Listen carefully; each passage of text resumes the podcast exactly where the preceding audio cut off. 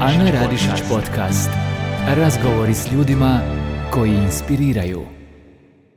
Dobar dan svima, dobrodošli u moj novi podcast. Moram reći da sam ovu najavu sad drugi put krenula e, snimati jer sam se sva izgubila zato što osoba koja sjedi pored mene znam je iz više, e, sa više strana, e, osim što se naravno privatno poznajemo, definitivno iznimna osoba od koje jako puno možemo naučiti. Dario Bašić, dobar ti dan, dobro mi došao. Ana, hvala ti lijepo, hvala na pozivu i veliko mi je zadovoljstvo i čast da te vidim ovdje. Ovo je jedno drugačije okruženje u kojem smo se mi možda navikli i susredati i družiti, tako da je ono, e, puno puta sam gostovao, ali evo imam tremu prema tebi.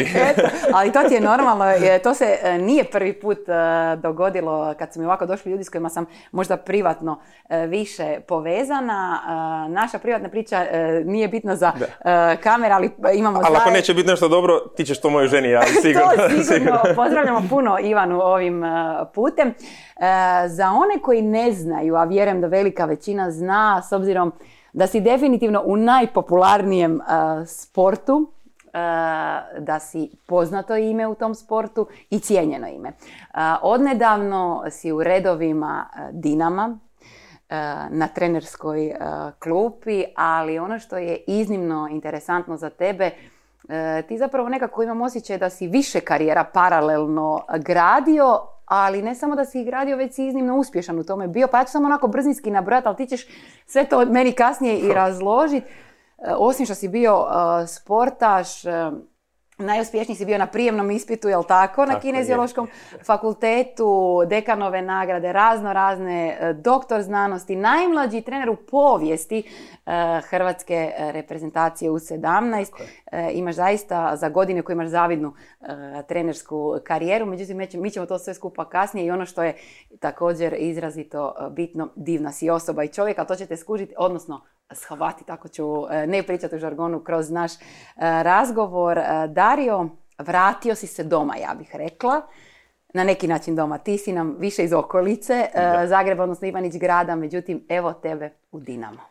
Pa je, evo, pet godina, pet godina doslovno je proletilo vani. Ono, nekako moj put je bio, ajmo reći, dosta uvijek vezan u sport, ali čak različiti sportovi, pa jedan edukacijski nivo, pa radio sam i osam godina na fakultetu, pa bio tri godine u Emiratima, pa dvije godine u Omanu i nekako uvijek te ono, taj nogomet, jer to je i trenerski posao je velika ljubav. Bez ljubavi tu ne može, ne, nema, nema, ništa se ne može dogoditi. Znači, nekako te gura da ideš dalje, da želiš iskoristiti te neke prilike, šanse i onda onako ideš kao neki korak po korak i to ti se otvaraju vrata i evo nakon pet godina opet veliki izazov, opet veliki izazov, e, ali onako nešto najbolje što se može desiti, da ulaziš u to e, maksimalan, da ulaziš u to s velikom emocijom i ono doslovno jednom kad su me pitali kako ti je na treningu. Pa ja jedva čekam drugo jutro da se probudim da dođem ponovno raditi na teren. Znači evo takav mi je osjećaj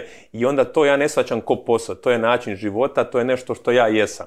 I hmm. sad ono da ti to neko uzme, nisi više taj, ne možeš više ono nastaviti normalno živjeti. Mm. A da li je ipak nekako drugčiji osjećaj kad si ovdje? Znamo šta je jedan Dinamo. Uh, vratio si se nakon toliko godina natrag, bio si ti i ovdje u Zagrebu uh, trener, međutim nakon iskustva koje si stekao vani, ponovo se vratiti ovdje na svoj uh, teren i znamo koliko je bitna uloga upravo ona u kojoj jesi. Pa je, ono, malo smo i prije razgovarali o mm. tome, e, tamo napraviš jednu rutinu, mm stvoriš jedan okvir ljudi, stvoriš jedan način života koji je drugačiji, drugačiji je sa aspekta klime opće, drugačije je sa aspekta e, kulture života, religije, e, njihovih navika i svega koje su na kraju bile jako pozitivne. Ja sam mm sreo tamo krasnih ljudi. Znači, to mhm. su neka poznanstva koja ću ja vjerojatno do kraja života tamo vezati.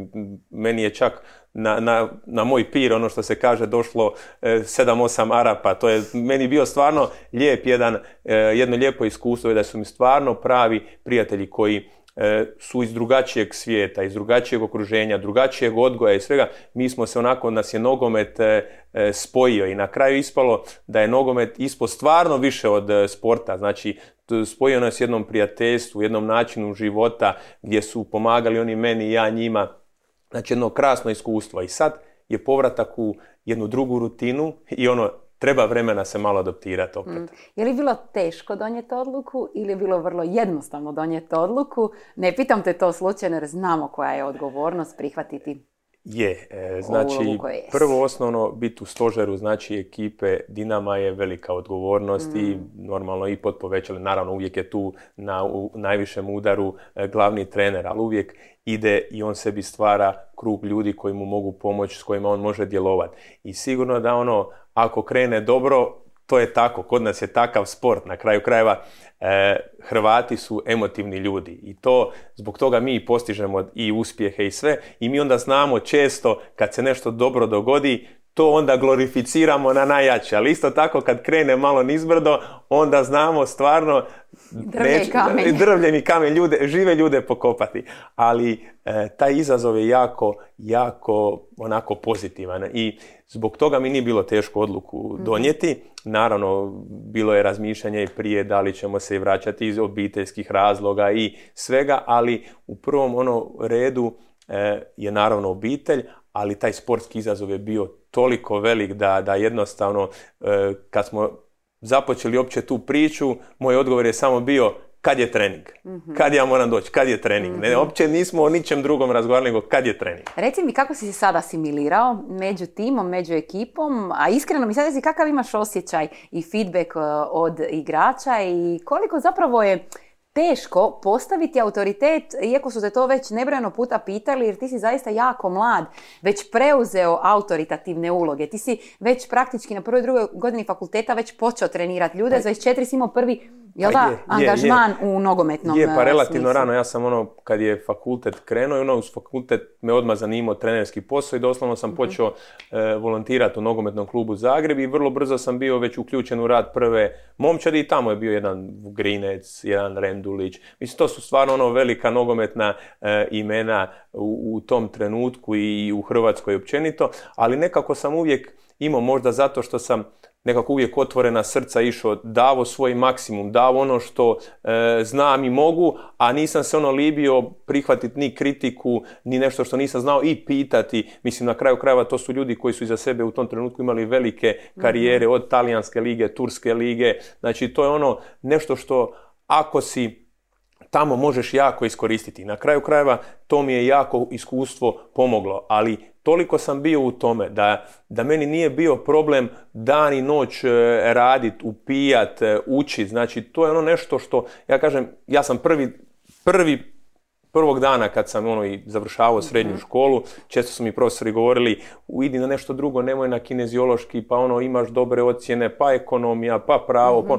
Znači ja sam jedino se aplicirao za taj fakultet. I, za mene, za mene nije bilo drugog, za mene nije bilo drugog odabira. Nije jednostavno bilo drugog odabira. Ali pritom si imao dvije ozbiljne ozljede.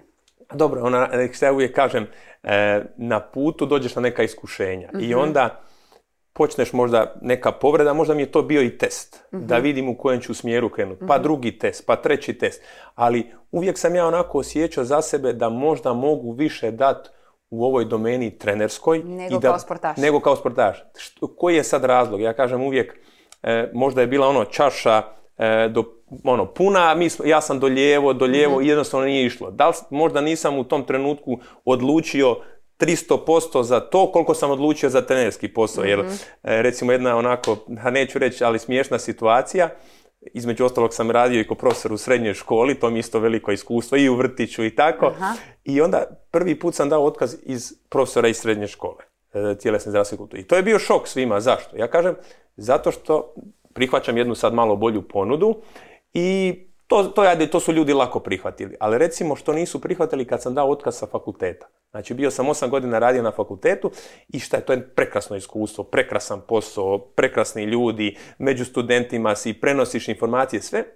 A sam imao osjećaj da koliko god je lijep posao, mhm.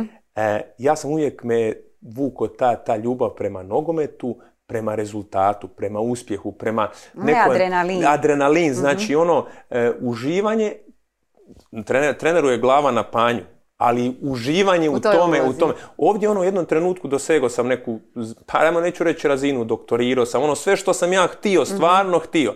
I onda u jednom trenutku sam bio onako pred zidom šta napraviti. Da li prihvatiti tu jedan onako, reću, lijep život, miran i uz to mogu ja nešto malo raditi. Odnosno nekako kao komfort zonu. Komfort zonu, ali sam imao osjećaj da mi to spriječava moje snove.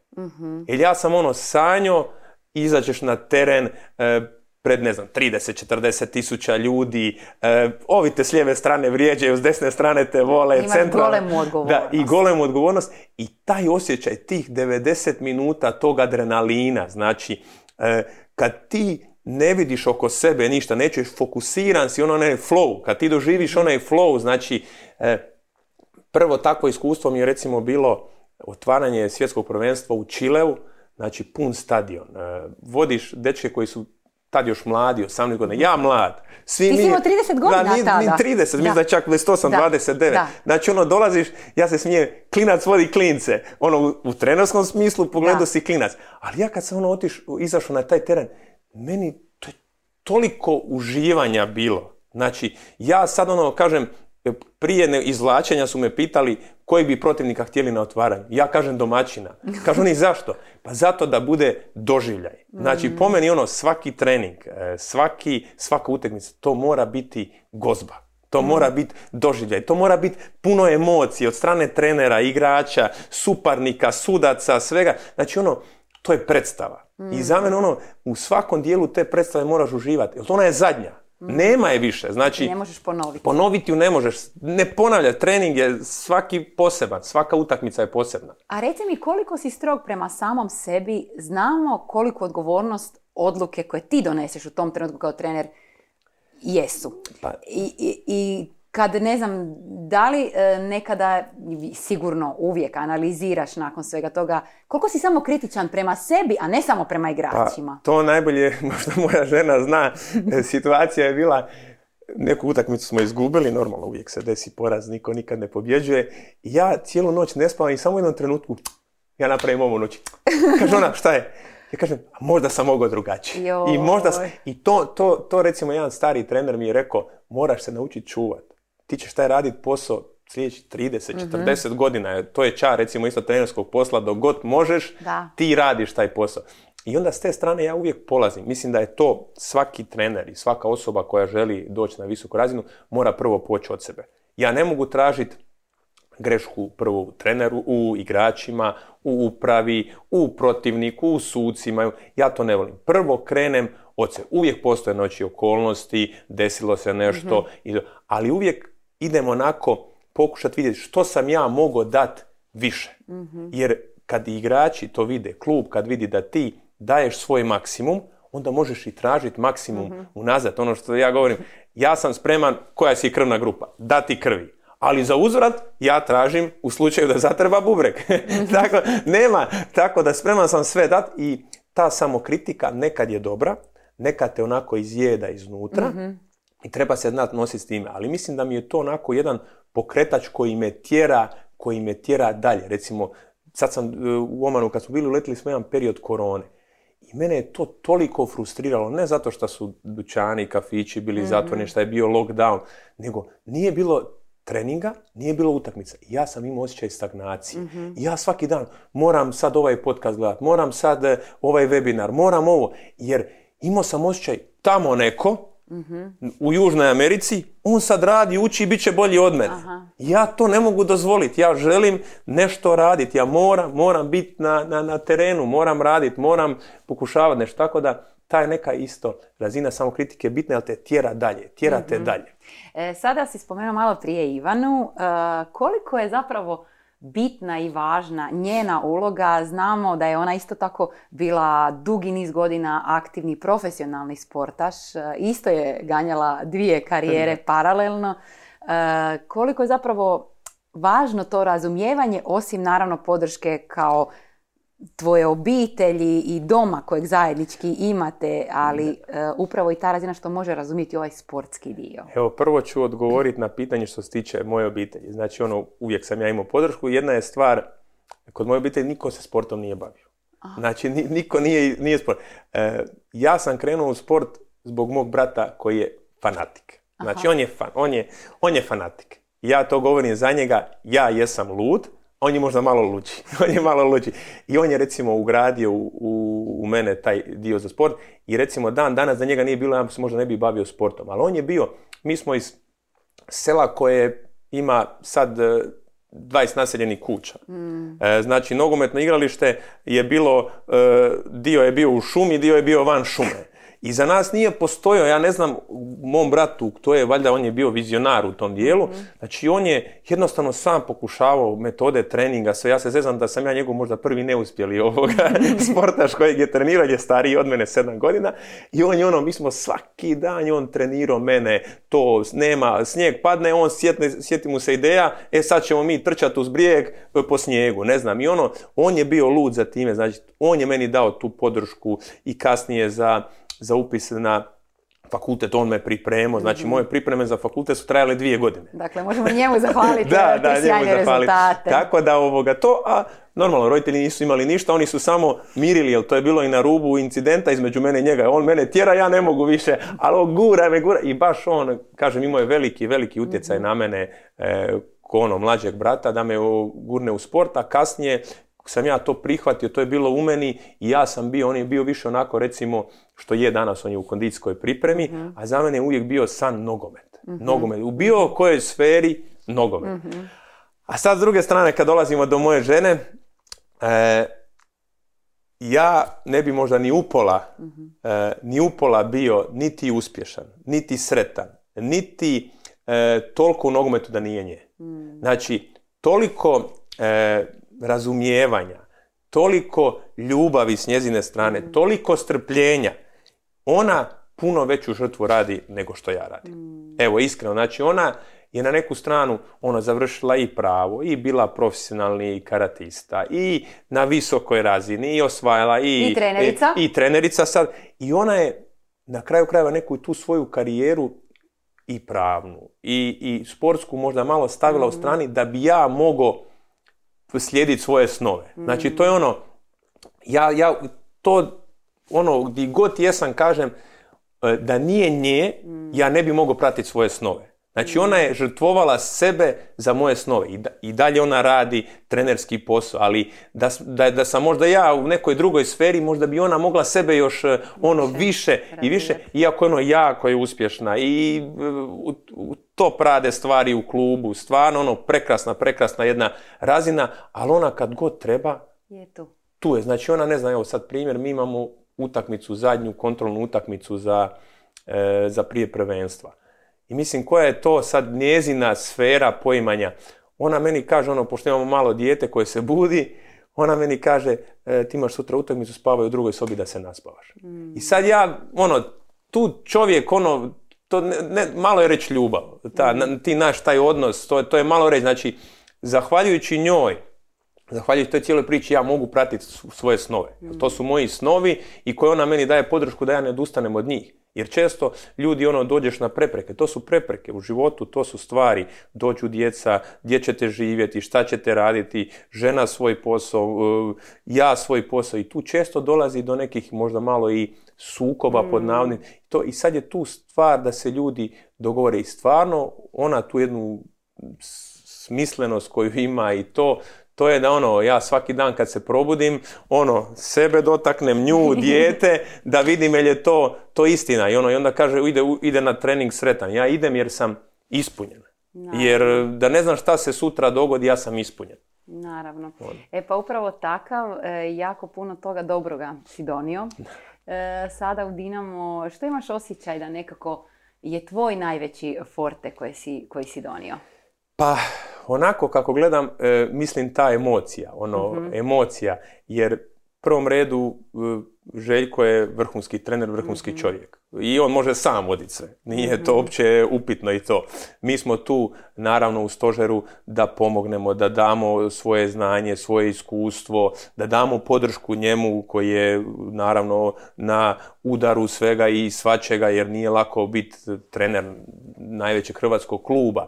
Tako da, e, s druge strane imamo igrače koji su vrhunski profesionalci. Ja kad sam dolazio, znao sam da su oni top, top, mm. ali da su toliko odgovorni, da su toliko disciplinirani, da toliko slušaju. To je znači jedna prekrasna stvar. Koliko oni imaju i želju i moć za upijanjem informacija, želju za daljnjim usavršavanjem učenja.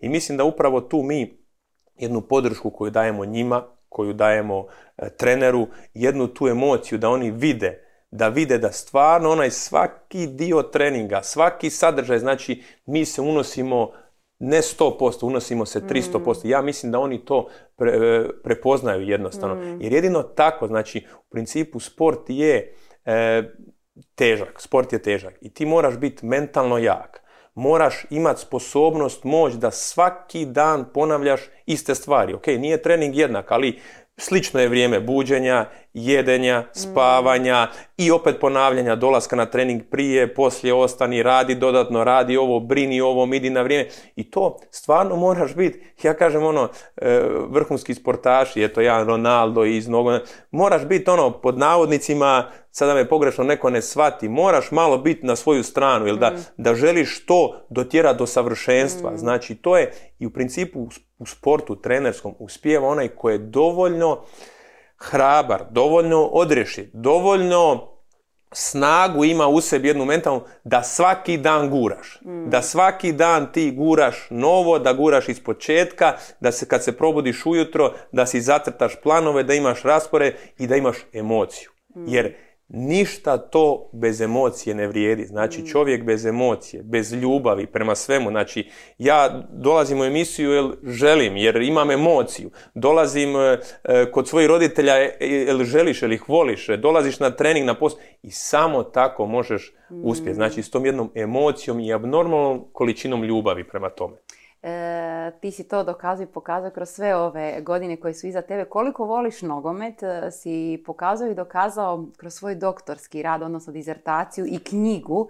E, jesam li ja dobro pročitala da si ti preko 600 sati proveo analizirajući ja sam, da, mi smo, mi smo za, za moj doktorat smo napravili jedan dosta veliki projekat. Doslovno smo analizirali cijelu skoro sezonu utakmica Hrvatske nogometne lige. I tu sam ja naravno imao pomoć od svojih profesora uh s kineziološkog fakulteta. I to je onako bio jedan veliki, veliki projekat gdje smo mi krenuli analizu svih utakmica. I onda jedan dio smo ja analizirao, dio i to je stvarno bila abnormalna količina e, podataka analize jer u to vrijeme još ono Kod nas već je bilo puno toga, analitičari su se počeli polako javljati, ali još uvijek je to bio, ajmo reći, početak, ne toliko, nije to bilo mhm. toliko ni eksponirano, nije ni po klubovima bilo toliko, nije bilo standardizirano ništa i mi smo u principu onako napravili to sa jednog znanstvenog stajališta, jer za potrebe doktorata je trebalo i to ima svoju upotrebu u praksi, jer ako nema upotrebu u praksi, onda nema toliki značaj. I mi smo stvarno, ne znam, za jednu utakmicu nam je trebalo po 4-5 sati. I sad cijela sezona, svi protivnici, sve utakmice, iz toga je izašla knjiga, iz toga je izašao doktorat, iz toga je izašlo puno znanstvenih članaka.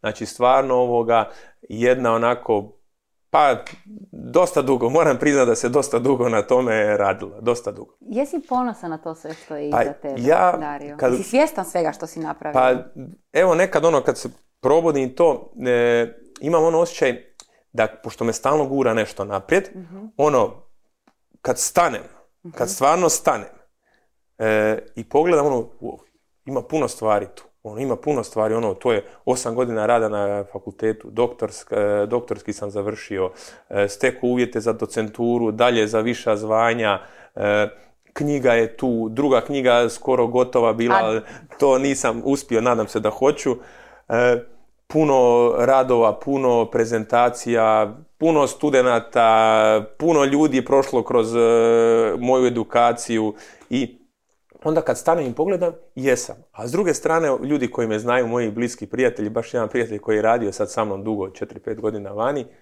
on, on me onako uvijek nekako zna malo stopirati, kaže on, pa napravio si puno, tek imaš ono 36-37 godina, mm. ali to nekako ono gura. Ja neću reći da nisam zadovoljan, nego stalni taj... Imaš potrebu za razvijanje. Konstantnu, mhm. konstantnu. To ono, kad čovjek ono malo i, i pročitaš i negdje kaže, kad, e, kad te priroda makne u stranu, kad više nemaš mogućnost reprodu, ono, ono, već si stariji pa nemaš da mhm. nastavljaš e, ljudsku vrstu i s druge strane ovoga, kad prestaneš više sa glavom razmišljati, kad kažu starijim ljudima puno križaljke, daj čitaj, čitaj, mhm. jer moraš ostati men... I tako ja smatram da taj dio me jednostavno gura da živim. Da živim. Jednostavno, ono, e, dok god me to gura, ne želim, ne želim ono stati. Čak, evo, kažem, to mi je bio i taj prvi faktor zašto sam s fakulteta otišao, sam osjetio jednom trenutku, došao sam do zida.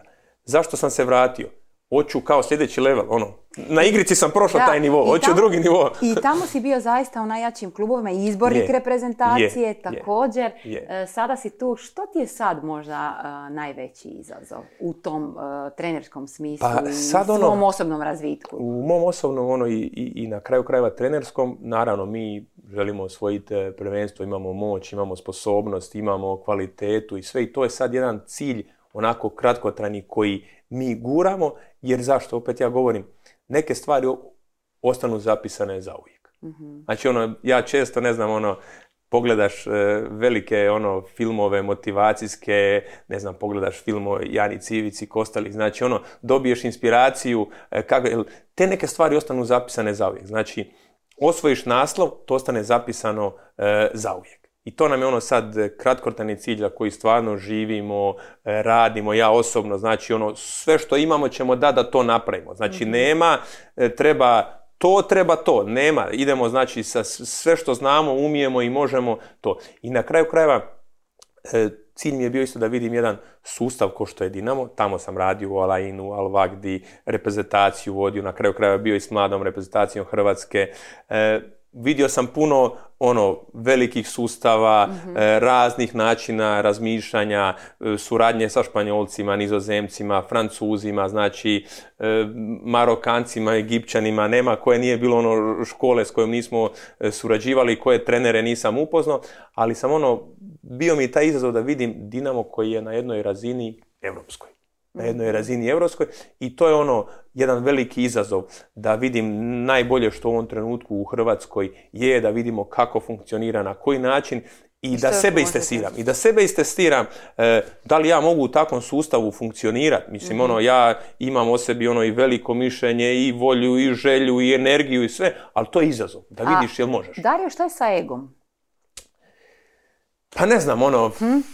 ne, ne, nekako ono, svi, svi nogometni treneri, svi mhm. ljudi koji jesu, čak svi uspješni sportaši imaju taj malo mhm. dio ega, ali ga treba znati kontrolirati. Mhm. I, I treba znati kad ga postaviti, u kojoj situaciji, na koji način. Ono što ja govorim, uvijek treba znati moment, trenutak, e, poziciju, sve i da li možeš, jer osim što je to, ono što sam rekao, velika emocija i kad pratiš emociju 95 slučajeva ne, ne pogrešiš, ali oni 5% treba imati onako e, dio ovdje da razmišljaš i da donosiš odluke smisleno, mhm. prespavano i ne možeš reagirati uvijek na prvu. Tako da ono što se tiče, ja osobno nemam, stvarno nemam ono mhm. problem, e, problem s time, pogotovo kad radiš i okružen si ljudima kojima je svima isti cilj. Mhm. I onda jedino što možeš, možeš puno stvari naučiti. Jer koliko god neko naučio, pročito, probo, prošao klubo,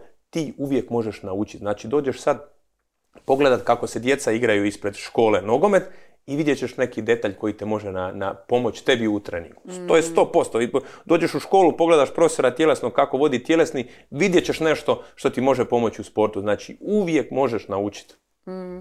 Sad kad si djecu spomenuo, tata si novopečeni, moram priznati, ovaj, e, još je malena. E, Lucija, reci mi kako si se snašao u uf, ulozi tate? Uf, e, novi, novi moment, novi moment za mene skroz, ja moram priznat kažem, možda mi ono iskustvo, jer sam i u vrtiću radio pola godine, pa mi možda pomoglo, iako žena kaže da ne, da ne vjeruje mi, da mi ne vjeruje, jer da sam radio, da bi možda malo bolje ove igre izmišljao za, za dijete. Ja kažem, čekam da malo stari, nisam bio u toj dobi još ovoga, i to mi je prvo dijete, prvi put sam tata.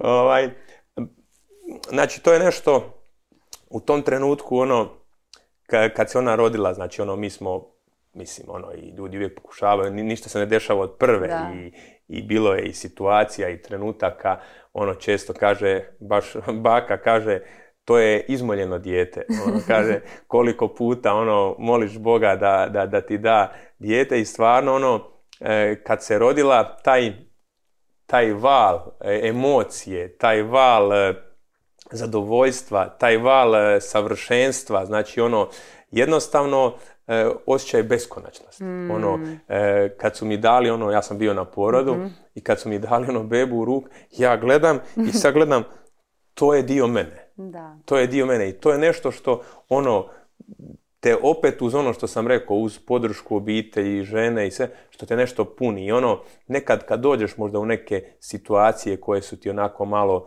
di te i testiraju, da li ćeš nastaviti dalje, da li ćeš odustati, da li još možeš gura, da li još mogu jedan sat, sad mi treba da pogledam još tu utakmicu, da pročitam još tu knjigu, da izanaliziram još nešto, da e, nekad dođeš u tešku situaciju u, klubu s igračima, svim, da li još i onda to pogledaš pogledaš dijete, pogledaš čer, e, naravno da mogu.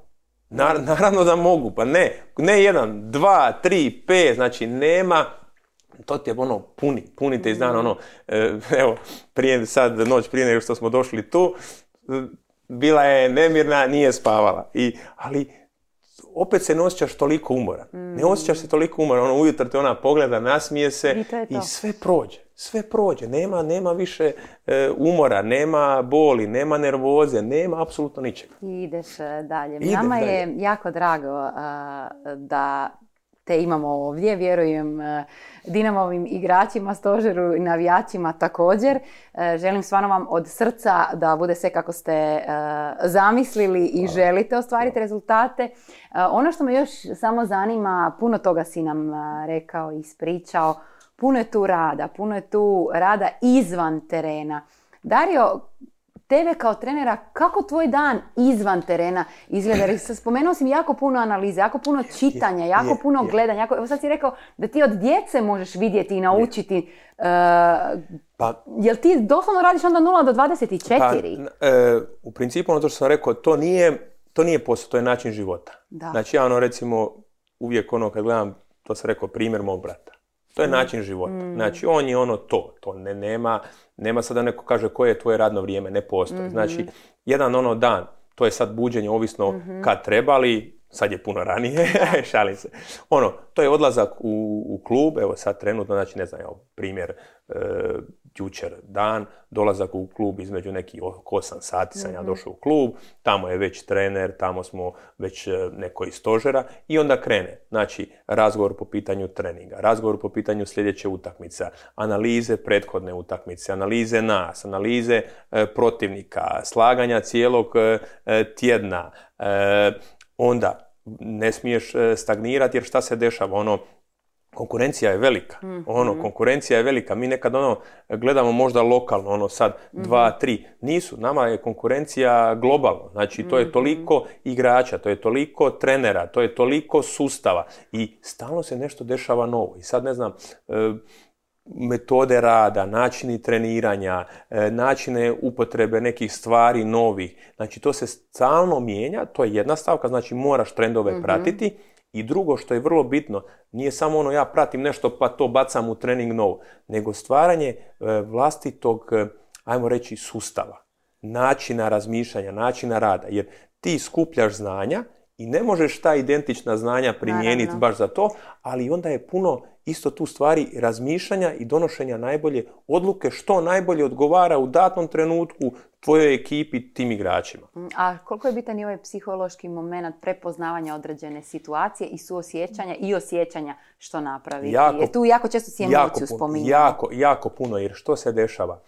Što je viši nivo, veći je broj utakmica, e, veći je ono žrvanj, veći je stresa. stresa, svega i sad tu trener mora znat hendlat ono što se mhm. kaže, e, kako i na koji način. Znači, treba znati balansirati. I evo sad još jedna, jedna, jedno područje od edukacije gdje čovjek sebe mora educirati je i taj dio. Jer to je ono, e, man management. Kako ćeš mhm. ti e, te igrače dobiti od njih da oni u datom trenutku ko grupa mhm. daju maksimum.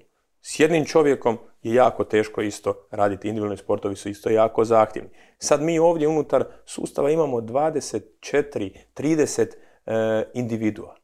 I svako ima drugačiji mehanizam, trigger, svako ima drugačiji. I sad je tu na treneru da nađe način kako islijedati. I to je, to su mislim ono e, i knjige napisane o tom djelovanju mm. i, i, i milion tih radionica, svega iskustava, to i sve opet ti probaš u praksi i naravno, nekad se, nekad pogrešiš, nekad napraviš pravu stvar, ali je bitno da stvoriš svoj mehanizam koji će ti, hajmo reći, u većini slučajeva dati ono što želiš. Pa evo, tebi očito uh, daje, sudeći prema karijeri koju zaista uspješno uh, gradiš. Sigurna sam da ćemo još jako puno čitati i slušati uh, o tebi. Uspjesi će naravno svoje također govoriti. Dario, puno ti hvala što si došao, što si izdvojio vremena za oblake i za podcast. Puno toga možemo primijeniti i na ostale stvari u našim životima. Svi mi koji se ne bavimo i nemamo veze e, sa nogometom, a to je poanta. Da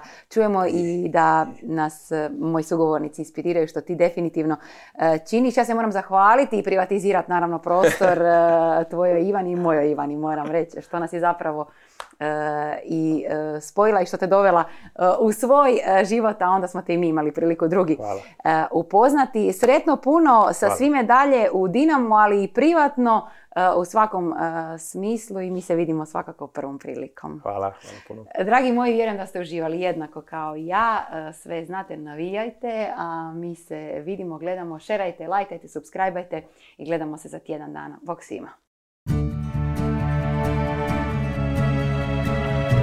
Ana Radišić podcast. Razgovori s ljudima koji inspiriraju.